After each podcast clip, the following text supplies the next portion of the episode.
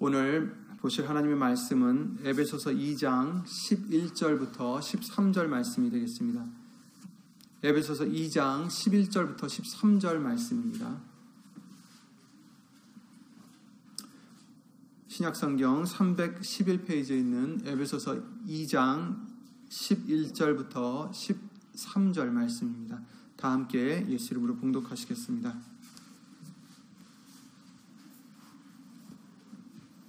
그러므로 생각하라. 너희는 그때 육체로 이방인이요. 손으로 육체에 행한 할례당이라 칭하는 자들에게 무할례당이라 칭함을 받는 자들이라. 그때에 너희는 그리스도 밖에 있었고 이스라엘 나라 밖의 사람이라. 약속의 언약들에 대하여 외인이요. 세상에서 소망이 없고 하나님도 없는 자이더니 이제는 전에 멀리 있던 너희가 그리스도 예수 안에서 그리스도의 피로 가까워졌느니라. 아멘. 아멘. 말씀 위에서 다 함께 예수님 기도를 드리시겠습니다.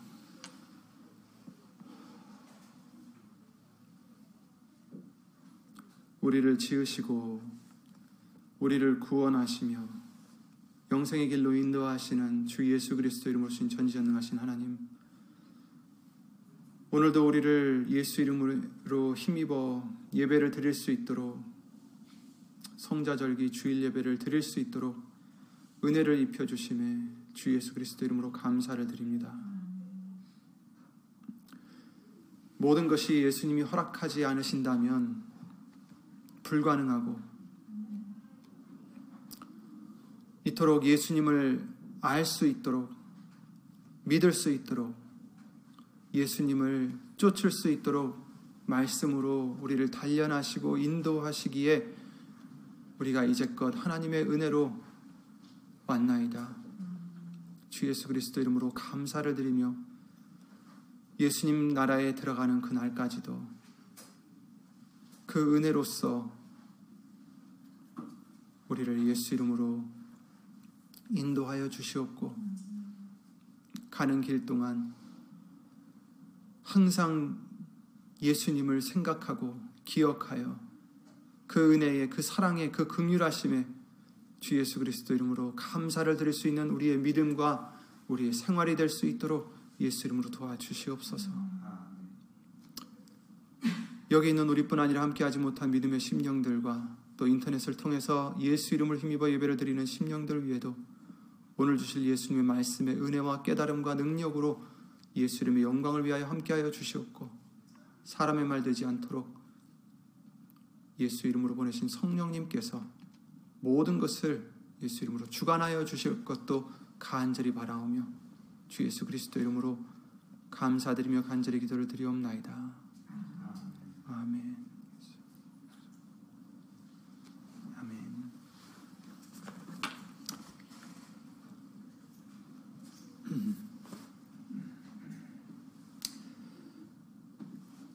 우리가 살아가다 보면 때로는 정말 아무 일 없이 정말 좋은 일들만 생길 때가 있기도 하며 또 때로는 어렵고 힘들고 아, 괴로운 슬픈 일, 뭐 이런 일들을 당할 때도 있습니다. 그런데 이제 고린도전서 10장 13절 말씀을 통해서 우리에게 알려주셨죠.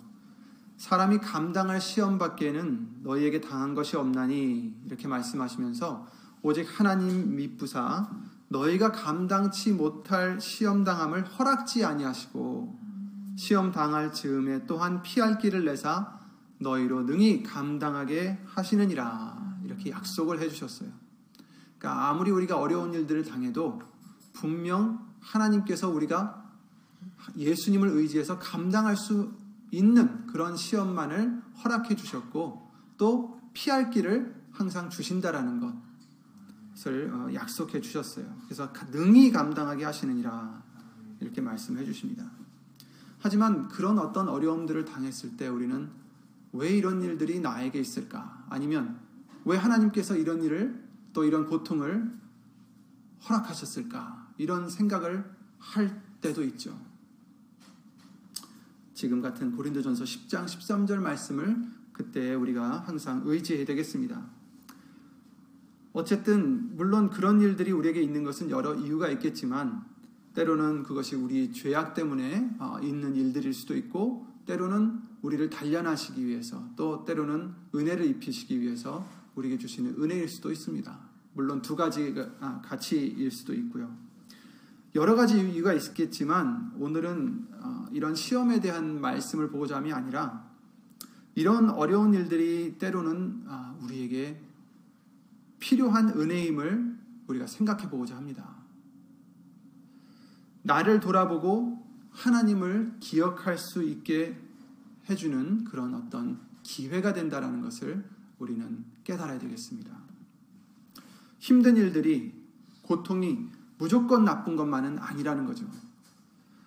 아직도 우리가 육의 소욕 또 죄의 소욕과 우리가 싸우고 있는 우리 불완전한 우리이기 때문에 아, 때로는 필요한 은혜라고 아, 우리가 생각할 수가 있는 것입니다.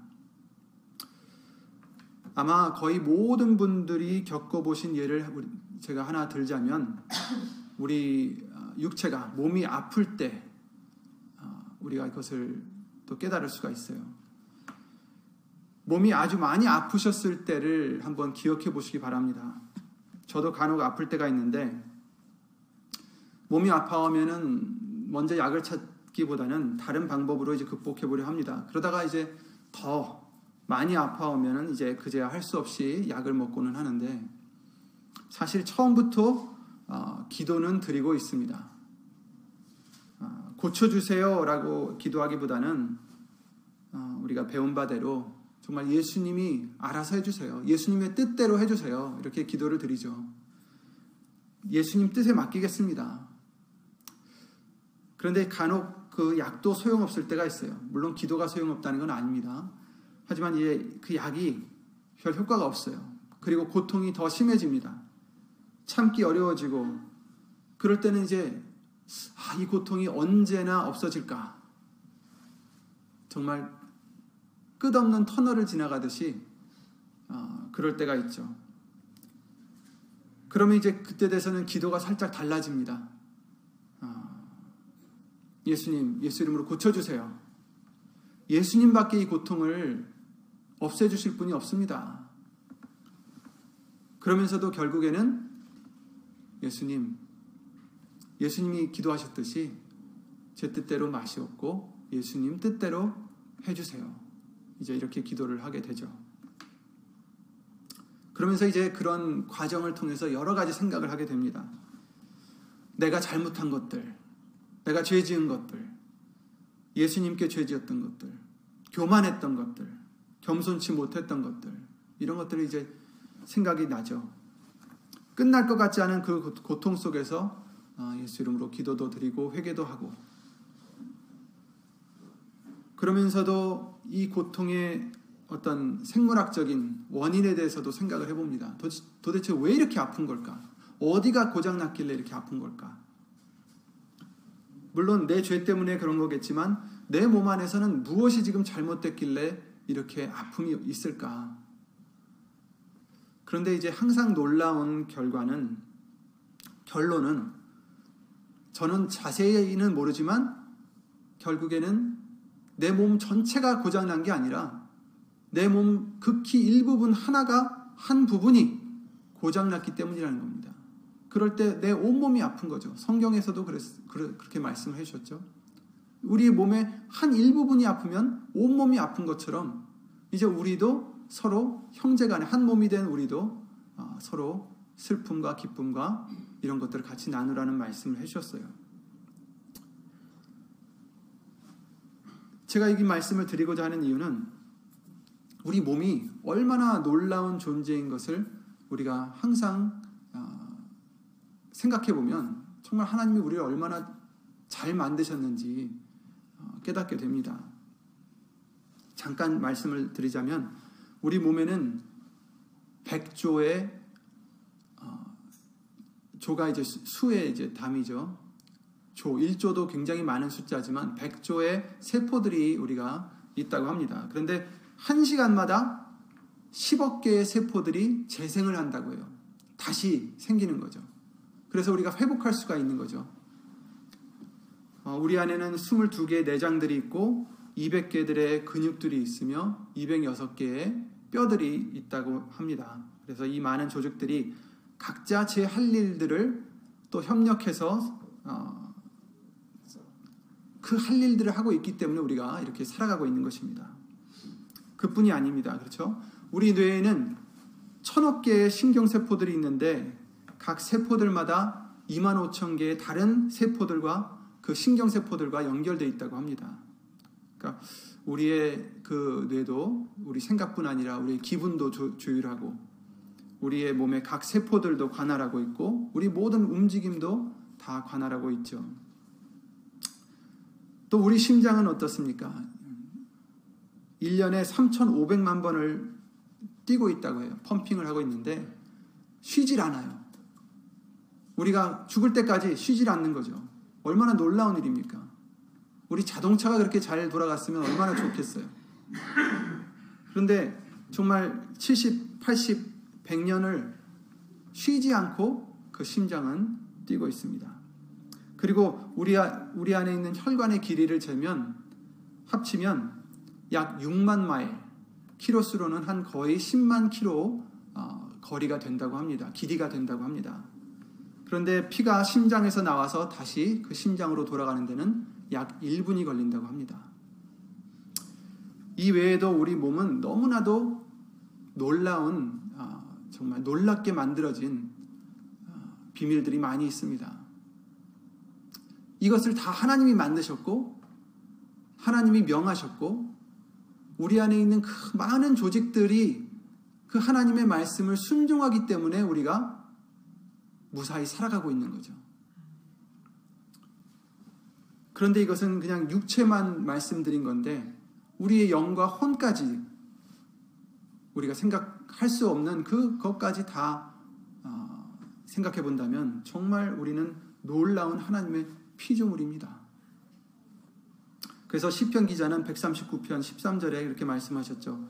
주께서 내 장부를 지으시며 나의 모태에서 나를 조직하셨나이다. 내가 주께 감사함은 나를 지으심이 신묘막측하심이라. Amazing. 정말 생각할 수 없을 정도로 신기하다라는 뜻이죠. 주의 행사가 기이함을 내 영혼이 잘 아나이다. 하나님이여 주의 생각이 내게 어찌 그리 보배로우신지요 그 수가 어찌 그리 많은지요 이렇게 고백을 하고 있습니다. 정말 이 많은 우리 몸 안에 있는 조직들이 하나님이 만드신 대로 순종하여서 각각 제 일들을 하고 있는데 그 중에 작은 부분 하나라도 잘못되면 이제 몸이 많이 아프게 되는 거죠. 우리 몸은 재생도 하고 스스로 회복도 하지만 놀라운 것은 하나라도 제, 제 기능을 하지 못하면 우리 몸이 망가지게 된다는 겁니다. 죽을 수도 있고요. 감사한 것은 우리가 아프지 않을 때에는 지금 아프지 않을 때에는 이 수많은 세포들과 조직들이 제 역할들을 하고 한없이 이 복잡한 시스템이 잘 돌아간다는 거예요. 왜 그렇습니까? 이것이 우연입니까? 자연입니까? 아니죠. 하나님이 말씀으로 만드셨고 명하셨기 때문에 순종하는 것 뿐입니다. 하나님의 은혜입니다, 여러분. 하나님이 그 은혜를 조금이라도 걷어가시면 어떻게 되겠어요? 망가지는 겁니다. 물론 아프다고 해서 하나님의 은혜가 결여됐다는 것은 또 아닙니다. 왜냐하면 아픈 와중에서도 하나님의 은혜가 있고 예를 들어 송명희 씨를 다 아시죠? 정말 불완전한 몸으로 태어나서 사람들 보기에는 너무나 힘든 삶을 살고 있지만 그는 하나님을 만나고 얼마나 아, 하나님을 정말 사랑하고 감사하며 살아가는지 우리가 아, 볼 수가 있습니다. 왜 그렇습니까? 하나님의 은혜는 꼭 우리의 건강함에 있는 것이 아니다라는 거죠. 우리의 아픔에도 하나님의 은혜가 있다라는 것을 보여주는 또한 또 하나의 사례입니다. 그런데 어쨌든 건강한 우리들 이것도 하나님의 은혜입니다, 여러분. 우리 몸 안에 그 많은 것들이 제대로 돌아간다는 것이 기적이에요. 은혜라는 말입니다. 우연이 아니라는 거예요. 우리가 살아갈 때 살아가다 보면 이것을 당연시 여기고 그냥 누구나 다 건강하니까 건강한 것은 그렇겠거니 하며 살아갈 때가 있는데 아니라는 겁니다. 365일 1년 365일 우리가 살아가는 100년 동안 하나님의 그 은혜는 끊임없이 우리의 몸에 있는 모든 세포를 명하시고 끊임없이 그 순종하는 세포들 때문에 우리가 건강하게 살아갈 수 있는 것입니다. 누가 보면 8장 25절에 제자들이 그러죠. 예수님이 바람을 명하여 바다를 명하여 조용 잠잠케 하셨을 때 그들이 그러죠. 저가 뉘기에 바람과 물을 명함에 순종하는 고 저가 뉘기에 자연도 순종을 하는가? 하나님이시기 때문에 우리의 몸에 있는 이 모든 것들도 순종하는 것입니다. 그냥 우연이 아니에요. 내가 잘 먹어서, 내가 운동을 해서, 약을 잘 먹어서 우리가 건강한 게 아니라는 얘기입니다. 그렇죠? 하나님 말씀에 뭐라 그러셨어요?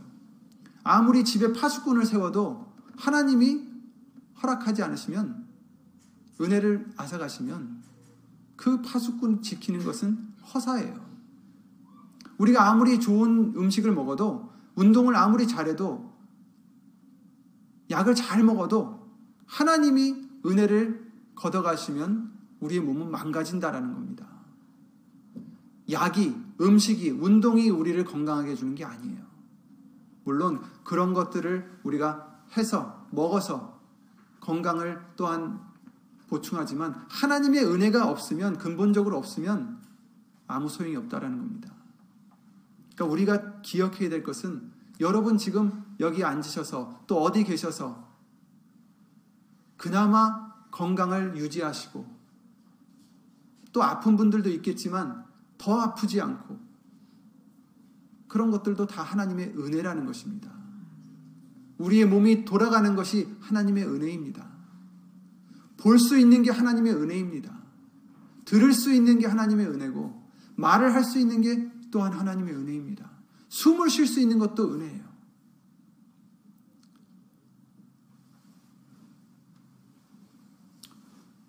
그렇게 아프다가도 회복이 되면 정말 종이를 뒤집어 놓은 것처럼 언제 그랬느냐는 듯 정말 깨끗해집니다. 얼마나 감사한지 모릅니다. 그럴 때는.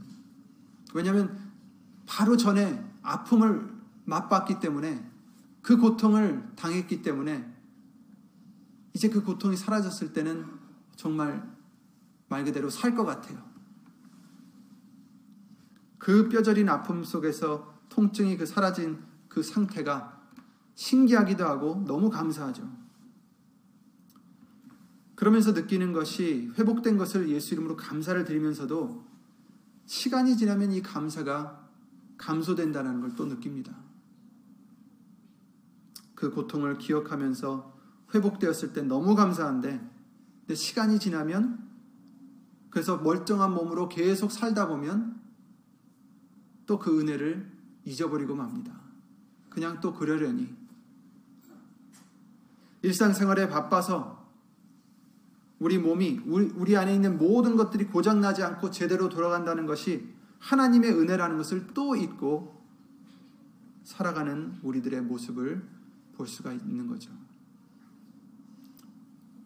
그러면서도 이제 그렇게 되면 이제 너무 추워서, 너무 더워서, 너무 바빠서, 너무 한가해서, 너무 일이 많아서, 일이 없어서, 이런저런 이유로 감사가 아닌 불만이 생기게 됩니다.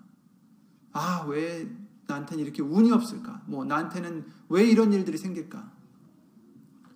아플 때를 생각해 보면 그런 일들은 상관이 없어요. 괜찮아요. 그냥 아픈 것만 나으면 좋겠어. 근데 낫게 해주셨더니 이제는 다른 걸로 불, 불평을 하죠. 화장실 들어갈 때와 나올 때가 다르다고. 우리의 마음들이 그럴 때가 많이 있습니다. 오늘 본문에 뭐라고 하셨습니까? 그러므로 생각하라. 이 생각하라는 단어는 사실 기억하라라는 뜻입니다. 기억하라. 영어로도 그렇게 돼 있죠. remember.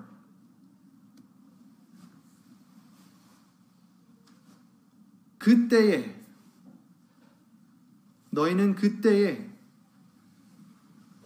전에 육체로 이방인이요 그리스도 밖에 있었고 약속들의 언약에 대해서 외인이고 곧 하나님과의 약속과는 상관이 없는 자들이었는데 그래서 세상에서는 소망이 없고 하나님도 없는 자들이었다. 그걸 기억해라. 아까 비유를 들자면 아팠을 때를 기억해라. 기억해라. 우리의 형편을 기억해라. 하나님의 은혜와 긍휼과 사랑을 기억해라. 예수님을 예수님을 기억하지 못하는 것이 예수님을 기억하지 못하고 살아가는 것이 죄입니다. 그리고 또한 기억하지 못하기 때문에 예수님을 생각하지 않기 때문에 우리가 죄를 짓게 되는 것입니다. 예수님을 기억하면 그 은혜를 기억하면 죄를 지으려고 하다가도 돌아서게 돼 있어요. 기억하라. 이제는 전에 멀리 있던 너희가 그리스도 예수 안에서 그리스도의 피로 가까워졌느니라. 아멘. 예수님이 주신 은혜를 기억하라라는 것입니다. 전에는 소망이 없었던 우리들이었어요. 예를 들면 너무 아파서 정말 끝없는 터널을 가는 것 듯 언제나 이 고통이 사라질까 하고 소망이 없었던 그런 우리였는데 정말 지옥에 떨어질 수밖에 없는 그런 소망 없는 우리들이었는데 예수 그리스도의 피로 예수님으로 말미암아 우리가 어떻게 됐어요? 하나님과 가까워졌다. 하나님과 하나가 됐다. 화평을 이루게 하셨다는 것입니다. 그는 우리의 화평이신지라 둘로 하나를 만드사 중간에 막힌 담을 허시고 원수된 것 곧 의문에 속한 계명의 율법을 자기 육체로 패하셨으니 이는 이 둘로 자기의 안에서 한 세 사람을 지어 화평하게 하시고 또 십자가로 이 둘을 한 몸으로 하나님과 화목하게 하려 하심이라. 아멘. 하나님과 화목하게 하셨다. 이 은혜를 우리는 잊으면 안 됩니다. 여러분, 우리가 어떤 자들이었습니까? 에스겔서 16장 말씀을 통해서 누누이 알려주셨듯이 우리의 근본이 누굽니까? 우리의 근본과 우리의 난 땅은 가나안이요 네 아비는 아모리 사람이요 네 어미는 햇 사람이라. 너의 난 것은 말하건대 네가 날 때에 네 배꼽줄을 자르지 아니하였고 너를 물로 씻어 정결케 하지 아니하였고 내게 소금을 뿌리지 아니하였고 너를 강보로 싸지도 아니하였나니 너를 돌아보아 이 중에 한 가지라도 내게 행하여 너를 극률이 여긴 자가 없었으므로 내가 나던 날에 내 몸이 꺼린 바 되어 내가 들에 버리웠었느니라. 이게 바로 우리들의 근본이라는 것이에요. 우리들의 옛 모습이라는 것입니다. 죄로 말미암아 꺼린 바 되어 들에 버리워, 버리워진 자들. 아무도 사랑할 수 없었던 자들. 아무도 극률이 여길 수 없었던 자들. 바로 그, 그들이 우리들입니다. 그런데 뭐라고 하십니까? 내가 네 곁으로 지나갈 때에 네가 피투성이가 되어 발짓하는 것을 보고 내, 내게 이르기를 피투성이라는 것은 죄로 범벅이 되었다라는 뜻이죠.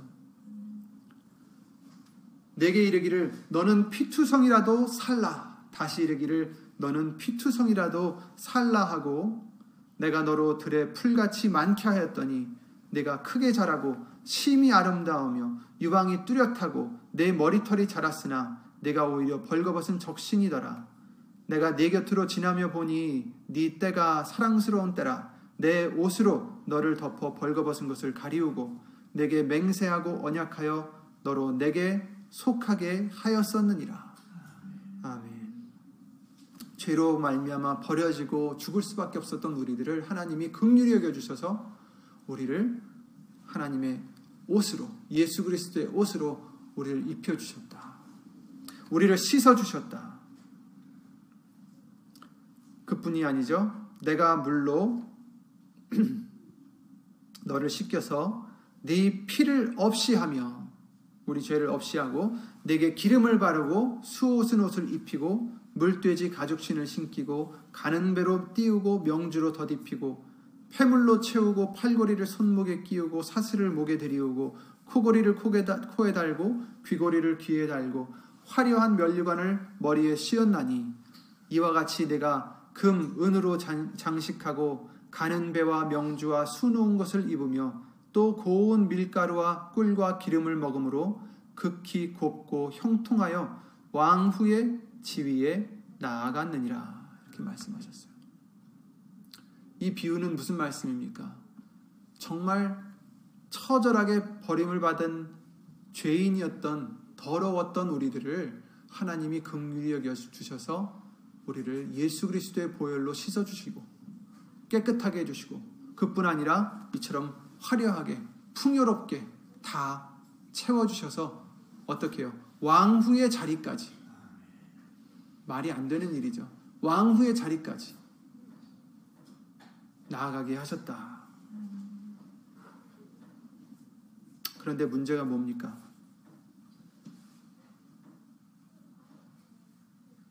그러나 네가 네 화려함을 믿고 내 명성을 인하여 행음하되 무릇 지나가는 자면 더불어 음란을 많이 행함으로 내 몸이 그들의 것이 되도다.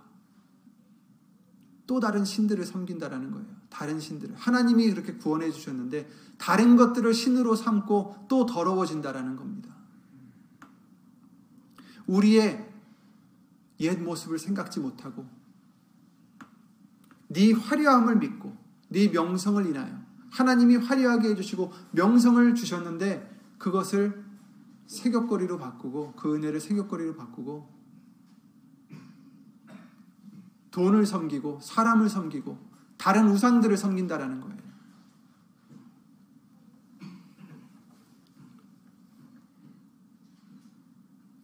하나님을 잊기 때문입니다. 신명기 32장에 우매무지한 백성아 여호와께서 이같이 보답하느냐 여호와께 이같이 보답하느냐 너희들이 이렇게 말씀하십니다. 그는 너를 얻으신 너의 아버지가 아니시냐 너를 지으시고 세우셨도다. 옛날을 기억하라. 역대의 연대를 생각하라. 네 아비에게 물으라. 그가 내게 설명할 것이요 네 어른들에게 물으라. 그들이 내게 이르리로다. 옛날을 생각해봐라. 물론 이, 이때 당시에 이 말씀은 뭡니까? 이스라엘 백성들이 애굽에서 정말 고생하면서 힘들어서 하나님께 부르짖었을 때 그때를 생각해 봐 봐라. 그리고 하나님이 모세를 통해서 그들을 애굽에서 탈출시켜 주시고 광야에서 아무것도 부족함이 없도록 그들을 인도해 주실 때 불기둥과 구름기둥으로 인도해 주실 때를 생각해 봐라. 물론 그들의 죄 때문에 그 기간이 40년 동안이나 늘어났지만 그러나 그 40년 동안 신발도 해지 않고 하나님이 다 그들의 필요한 것을 채워주신 그 은혜를 생각해 보라. 매일 만나를 주시고 바위에서 물을 내주시고 구름과 불기둥으로 해를 막으시고 어둠을 쬐주시고 비춰주시고 너무나 많은 은혜를 주셨는데도 불구하고 나중에 그것을 잊어버리고 이같이 하나님께 보답하느냐 이렇게 말씀하시는 것입니다. 신명기 32장에 15절에 그러셨죠. 그런데 그러한데 여수룬이 그러니까 이스라엘을 말하는 겁니다. 살찜에 발로 찼도다.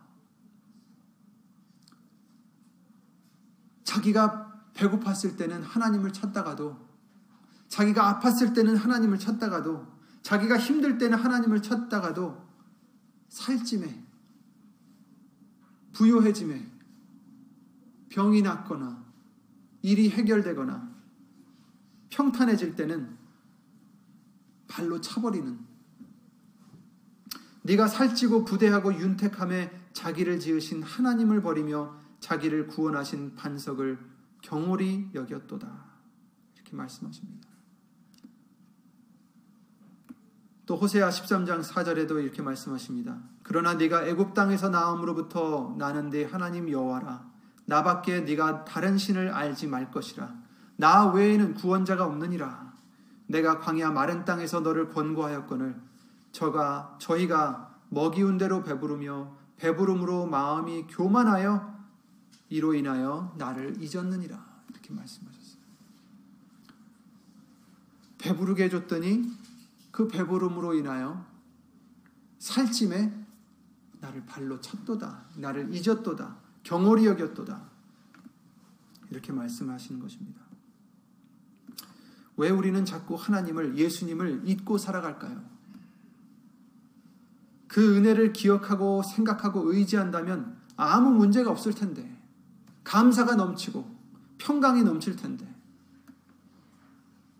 그렇습니다, 여러분.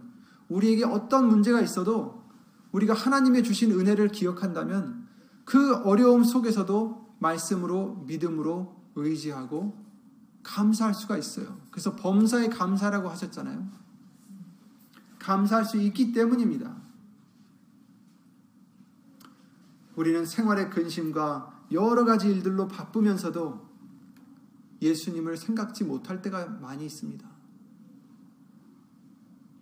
우리의 반석이신, 우리의 구원이신, 평강이신 예수님을 기억하면, 예수님을 생각하면 문제가 있을 수 없습니다. 이사야 51장의 12절에 이렇게 말씀하십니다. 가라사대 너희를 위로하는 자는 나연을 나연을 너는 어떠한 자이기에 죽을 사람을 두려워하며 풀같이 될 인자를 두려워하느냐 하늘을 펴고 땅의 기초를 정하고 너를 지은 자 여호와를 어찌하여 잊어버렸느냐 너를 멸하려고 예비하는 저 학대자의 분노를 어찌하여 항상 종일 두려워하느냐 학대자의 분노가 어디 있느냐 이 말씀은 무엇입니까? 지금 어떤 사람한테 지금 당하고 있어요. 두려워합니다. 그런데 하나님이 말씀하시기를 너희를 위로하는 자는 너희를 구원하는 자는 나건데 난데 두 번이나 반복을 하세요. 너는 어떤 자이기에 넌 도대체 어떻게 생겨 먹었길래 자꾸 잊어버리느냐는 거예요. 왜 죽을 사람을 두려워하느냐? 이건 단지 사람들만을 얘기하는 게 아니죠.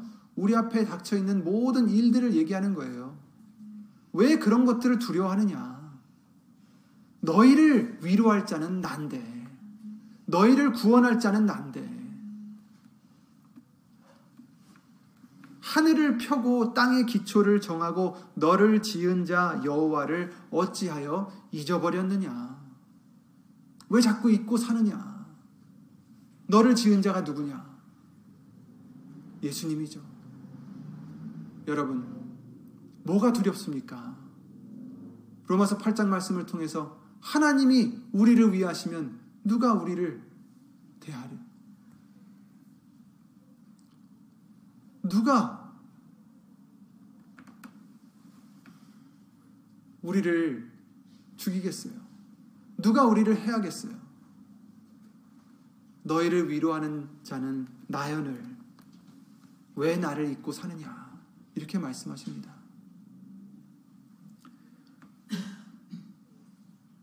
때로는 우리는 우리 자신들을 너무 믿어서 하나님을 의지하지 못하는 것입니다. 우린 우리 안에 세상은 자신감을 가지라고 얘기하지만 우리의 자신감은 예수님 안에 있습니다.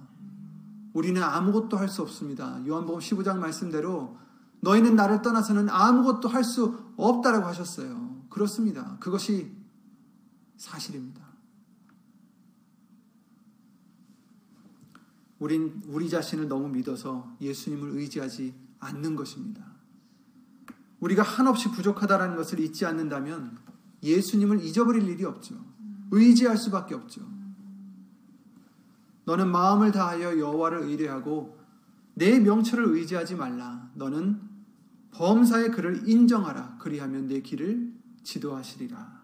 스스로 지혜롭게 여기지 말지어다. 여호와를 경외하며 악을 떠날지어다. 이렇게 잠언서 3장 5절부터 7절 말씀을 통해서 명해 주셨습니다. 그러므로 생각하라. 오늘 본문의 말씀에. 그러므로 생각하라. 처음에 지금 2장 1절부터 보시면 그 말씀이에요. 너희의 허물과 죄로 죽었던 너희를 살리셨도다. 우리가 언제부터 의인이었습니까? 예수님 때문에 의인이 된 겁니다. 예수님 때문에 소망이 생긴 겁니다. 예수님 때문에 의의 길로 인도해 주시는 것입니다. 2절에 그때 너희가 그 가운데서 행하여 이 세상 풍속을 쫓고 공중의 권세 잡은 자를 따랐으니 곧 지금의 불순종의 아들들 가운데서 역사하는 영이라 전에는 우리도 다 그 가운데서 우리 육체의 욕심을 따라 지내며 육체와 마음에 원하는 것을 하여 다른 이들과 같이 본질상 진노의 자녀였더니 국률에 풍성하신 하나님이 우리를 사랑하신 그 큰 사랑을 인하여 허물로 죽은 우리를 그리스도와 함께 살리셨고 너희가 은혜로 구원을 얻은 것이라. 또 함께 일으키사 그리스도 예수 안에서 함께 하늘에 앉히시니 이는 그리스도 예수 안에서 우리에게 자비하심으로써 그 은혜의 지극히 풍성함을 오는 여러 세대에 나타내려 하심이니라. 아멘. 그러므로 생각하라. 그러므로 기억하라. 우리가 그래도 어떻게 이 소망이 생겼는지 생각하라. 우리가 어떤 형편에 있었는지 생각해 보라. 그러면 감사할 수밖에 없어요. 예수 이름으로 감사드릴 수밖에 없고 평강이 있을 수밖에 없습니다.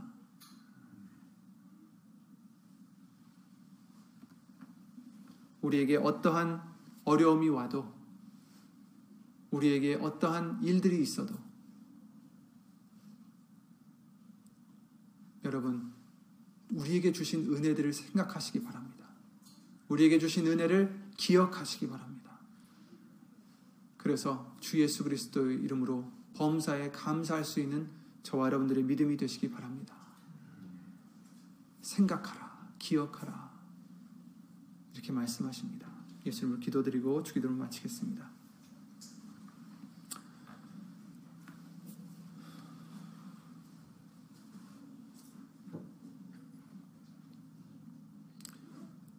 이제는 전에 멀리 있던 너희가 그리스도 예수 안에서 그리스도의 피로 가까워졌느니라. 아멘. 예수님, 주 예수 그리스도 이름으로 감사를 드립니다. 아무 소망이 없었던 하나님이 없었던 우리들을 극률이 여겨 주시고 사랑하여 주시고 은혜로 입혀 주시어서 예수 안에서 예수님의 피로서 보혈로서 하나님과 가깝게 해주실 뿐 아니라 자녀가 되게 해주시고 왕후의 지위까지 오르게 해주시오니 주 예수 그리스도 이름으로 감사와 영광을 돌려드립니다. 이 큰 은혜를 받은 이 많은 은혜를 받은 것을 잊지 않게 도와주시옵소서. 항상 기억하게 하여 주시옵소서. 이렇게 많은 은혜를 받고도 이 은혜를 잊는다면 우리가 어떤 자가 되겠습니까? 파렴치한 우리가 되지 않도록 예수님, 항상 예수님을 기억하고 그 은혜를 기억하고 우리가 어떤 상황에서든 어떤 좋은 일이든 힘든 일이든 그 은혜를 생각하여 주 예수 그리스도 이름으로 감사를 드릴 수 있는 믿음을 우리에게 더하여 주시옵소서. 여기 있는 우리뿐 아니라 함께하지 못한 믿음의 식구들과 또한 인터넷을 통해서 예수 이름을 힘입어 예배를 드리며 예수님의 은혜를 기억하여 주 예수 그리스도 이름으로 범사에 감사하고자 다짐하는 심령 심령들 위해 하나님의 크신 사랑과 예수님의 한없는 은혜와 예수 이름으로 보내신 성령 하나님의 교통하심과 운행하심이 영원토록 함께 해줄 것을 믿사오며 주 예수 그리스도 이름으로 감사드리며 간절히 기도를 드리옵나이다. 아멘. 하늘에 계신 우리 아버지여 이름이 거룩히 여김을 받으시오며 나라에 임하옵시며 뜻이 하늘에서 이룬 것 같이 땅에서도 이루어지이다. 오늘날 우리에게 일용할 양식을 주옵시고 우리가 우리에게 죄 지은 자를 사하여 준 것 같이 우리 죄를 사하여 주옵시고 우리를 시험에 들게 하지 마옵시고 다만 악에서 구하옵소서 나라와 권세와 영광이 아버지께 영원히 있사옵나이다. 아멘.